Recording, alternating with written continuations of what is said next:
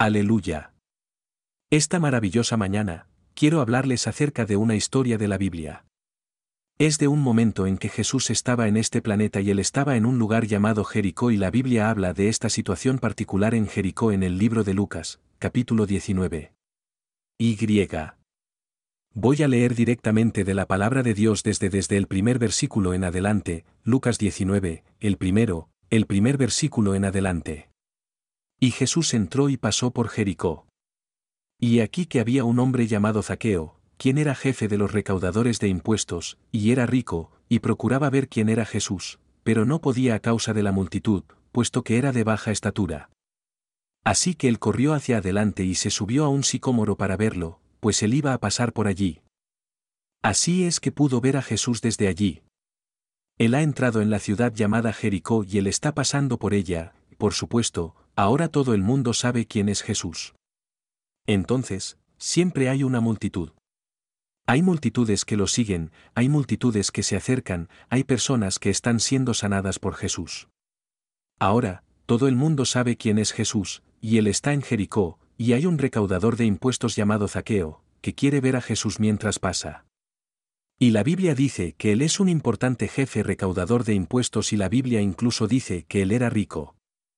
En aquella época, los recaudadores de impuestos eran ricos. Y también dice que era de baja estatura lo que significa que debía haber sido una persona pequeña, y que no podía ver a Jesús por encima de la multitud que se había reunido y se sube a un sicómoro. Ahora bien, el sicómoro es un árbol relativamente fuerte con una corteza grande, bonita y ramas gruesas, por lo que normalmente tiene una forma cónica en la copa, que la mayoría de nosotros hemos visto en la mayoría de las películas, pero no saben qué es el sicómoro. Entonces, es un árbol fuerte y robusto y él se trepa por ese árbol. Él es el jefe de los recaudadores de impuestos, pero quiere ver a Jesús y se sube a ese árbol que está por el camino por el que pasa Jesús, solo para verlo. Y entonces ocurre algo asombroso.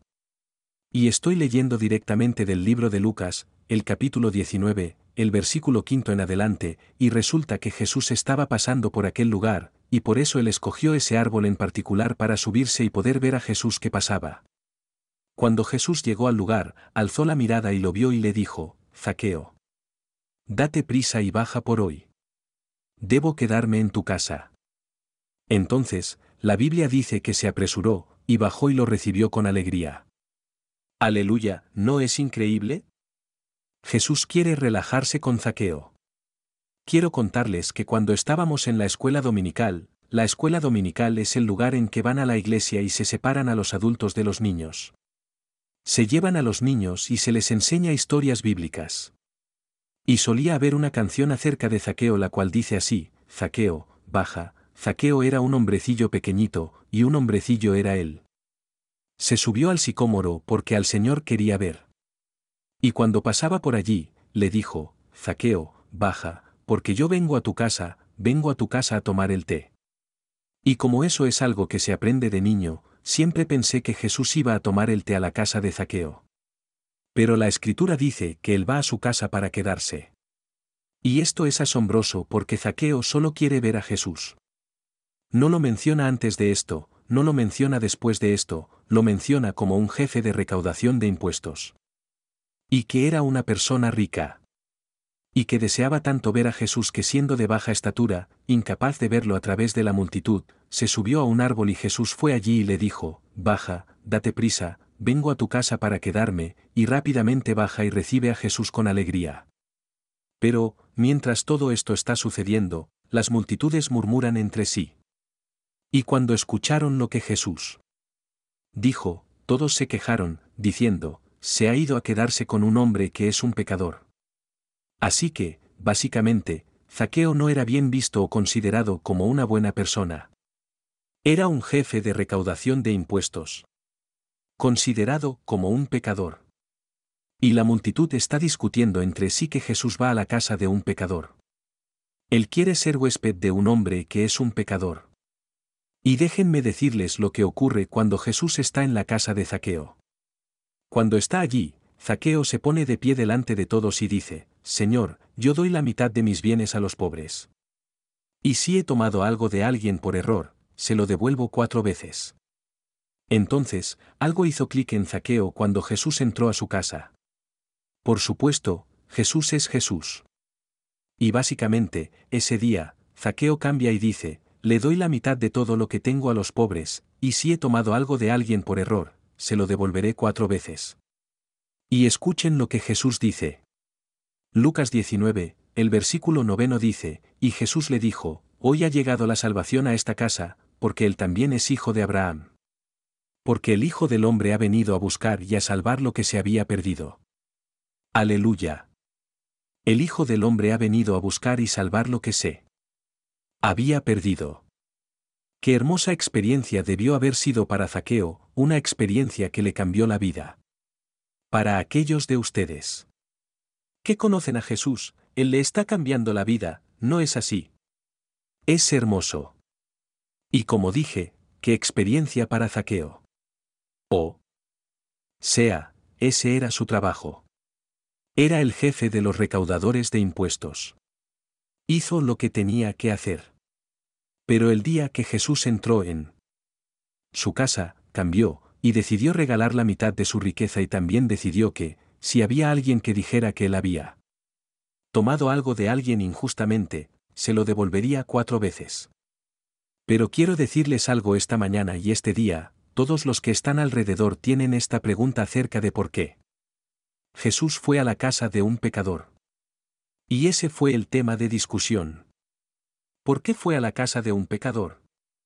Se ha ido a la casa de un recaudador de impuestos. Esos tipos son lo peor. ¿Por qué iría allí? Y permítanme contarles un caso en el que Jesús realmente responde a una pregunta similar hecha.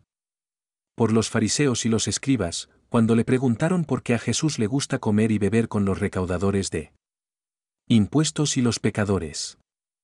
Y estas son las palabras exactas usadas de la palabra de Dios. Los fariseos y los escribas siempre interrogaban a Jesús sobre las cosas. Y hay un momento en el que realmente le preguntan por qué le gusta comer y beber con los recaudadores de impuestos y los pecadores. Y aquí está la respuesta de Jesús del libro de Lucas, el capítulo quinto, el 31 fue, Jesús respondió y les dijo, los que están sanos no tienen necesidad de médico, en cambio los que están enfermos sí. No he venido a llamar al arrepentimiento a los justos sino a los pecadores. Oh, aleluya. Oh, aleluya. Qué hermosa, hermosa respuesta de Jesús.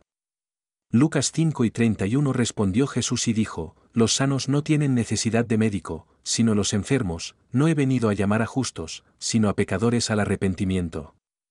Y así, aleluya. Déjenme decirles lo que significa eso para ustedes y para mí, los que ya saben lo confirmarán. Y en este caso los que no lo sepan, se los voy a decir. Jesús vino a este planeta por ti y por mí.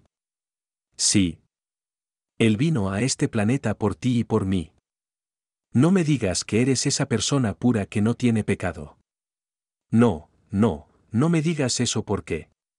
No sé. Ustedes, pero la Biblia dice que todos nacemos en pecado. Y puesto que nacemos de la carne, nacemos en pecado en este planeta. Eso significa que en el momento en que entras en este planeta, ya naciste en pecado. Es algo lamentable, pero es lo que hay. Y Jesús no vino por los justos. Vino por los pecadores. Ah, y esa no es una mala palabra. Eso no es algo malo. Así de hermoso es Jesús. Él vino a este planeta por ti y por mí. Y para todos los que están escuchando esto en esta mañana, Jesús vino por Yudles, Jesús los ama. Y Él vino de este planeta para morir en una cruz solo por ti. Y estábamos perdidos. Pero fuimos encontrados por nuestro Padre solo por lo que Jesús hizo en esa cruz. Aleluya. Y como dije, yo. No soy la persona que les llama pecador. No estoy diciendo que sean unos pecadores. Esa es una palabra que no me gusta. Usar. Romanos 3, capítulo 23, versículo 23 dice, Por cuanto todos pecaron, y están destituidos de la gloria de Dios, porque todos pecaron. Está en la palabra de Dios. No soy yo el que lo dice. No soy yo quien les califica de nada. Solo les estoy diciendo lo que Jesús aclaró cada vez que fue interrogado. Aclaró que no había venido por los justos, que había venido por los pecadores. Esos somos tú y yo, porque nacimos en pecado, porque todos hemos pecado y estamos destituidos de la gloria de Dios, y escuchemos lo que dice después de haber sido justificado gratuitamente por su gracia a través de la redención que es Cristo Jesús. Oh, amén. Aleluya.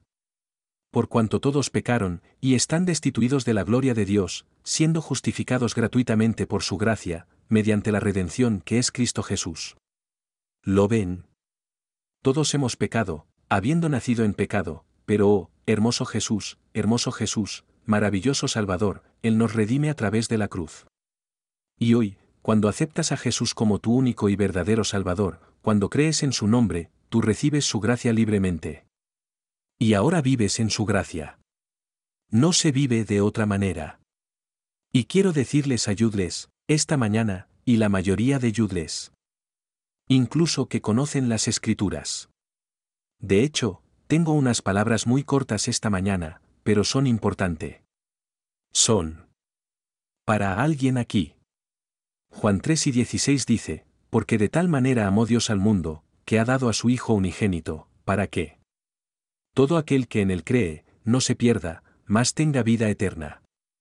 Porque Dios no envió a su Hijo al mundo para condenar al mundo, sino para que el mundo se salve por él. Aleluya. Esta hermosa mañana, Estoy aquí para decirle a alguien en esta plataforma, en caso de que no lo supiera, que Dios lo ama. Por si no lo sabías, Jesús te ama. Y el mundo podría llamarte como sea que quiera llamarte. Y el mundo podría condenarte. Y el mundo podría ponerte nombres. Y el mundo podría decir, esta no es una buena persona. Y. El o ella no hace las cosas correctamente. Pero quiero decirles algo. Él vino a este planeta para subirse a una cruz, para dar su vida solo por Yudles. Y esa es la buena noticia de esta mañana. Que ustedes entiendan, que entiendan que en esta hermosa mañana, alguien los ama tan incondicionalmente que descendió al planeta por ti. Y debes saber, en esta hermosa mañana, que no te guíes por cómo te ve el mundo. El mundo siempre te verá con una mancha negra y el mundo siempre te rechazará por la razón que sea. Pero Jesús, Él te ama incondicionalmente. Jesús te ama incondicionalmente. No hay ninguna condición. Sin condición. No importa lo que hayas hecho, lo que sea, no importa qué pequeño y oscuro secreto tengas en esa cajita que has cerrado con llave y has arrojado al mar. Oh, Jesús lo sabe. Y es por eso que Él vino por ti. No he venido por los justos, he venido por los pecadores. Las personas que están sanas no necesitan un médico, los que no se encuentran bien sí necesitan al médico. Oh, aleluya. Qué hermosa respuesta de Jesús. Y quiero decirles una vez más en esta mañana, para aquellos de ustedes que no han tenido ni una pizca de duda, Jesús los ama. Y Él descendió a este planeta por ti solo porque Él te ama. Es un precio muy alto a pagar. Él te redimió. Él te ha comprado. Vayan al diccionario Oxford y lean el significado de la palabra redimir. Es una palabra muy profunda. Vayan a leer la palabra, e, el significado de la palabra es una palabra muy profunda. Junten todo esto y sepan muy bien que Jesús fue a esa cruz, él subió a la cruz voluntariamente por Ude y por mí, y Él nos redimió, Él nos compró, Él nos compró a usted y a mí no con el precio de monedas, no con una bolsa de oro, Él lo compró a Ude con su preciosa sangre que fue derramada en esa cruz. Bueno, ese es un precio muy alto a pagar. Nadie en este planeta pagará ese precio por ti. La mayoría de la gente ni siquiera pondrá precio a tu cabeza, pero Jesús te ama. Estoy aquí para decirles esto, en esta hermosa mañana, que Jesús los ama, y Él descendió por ustedes, y por mí, y Él fue a la cruz, voluntariamente, a sabiendas, porque Él tiene amor incondicional por ustedes. Aleluya. Juan 10 y 10 dice, El ladrón viene, el ladrón no viene sino para hurtar, para matar y para destruir. Pero yo he venido, pero he venido para que tengan vida y la tengan en abundancia. Amén. Aleluya. Gracias por esta maravillosa palabra, Señor. Te doy gracias por tu espada de doble filo que no retrocede hasta que ha logrado aquello para lo que ha sido propuesta. Te doy gracias, Señor, en esta hermosa mañana por tu amor. Te doy gracias, Señor, por esto, por este hermoso día que nos has dado, y nos regocijaremos y nos alegraremos en él porque tú, Señor, tu hermoso Salvador, Padre glorioso, nos has redimido en esa cruz. Amén. Te damos gloria a ti y a todo en esta hermosa mañana, Señor, por lo que has hecho en esa cruz por nosotros. Y nosotros somos tus hijos, Señor. Y vivimos en tu gracia, y te damos. Gracias, Señor, porque gracias a ti, tenemos una vida, y la viviremos más abundantemente en tu nombre. Perdona. Gracias, Señor, por este hermoso día. Gracias una vez más por esa cruz. Y gracias por el amor, Señor, que has derramado por nosotros, Señor. Gracias, Señor, por tu amor. Eso está en esta plataforma en esta hermosa mañana y está en la casa de todos, Señor. Y gracias por la comprensión que ha cambiado a las personas, los corazones de las personas para saber muy bien que tú las amas. Gracias por tu amor, Señor. Gracias por todo lo que has hecho por nosotros. En el nombre de Jesús, amén.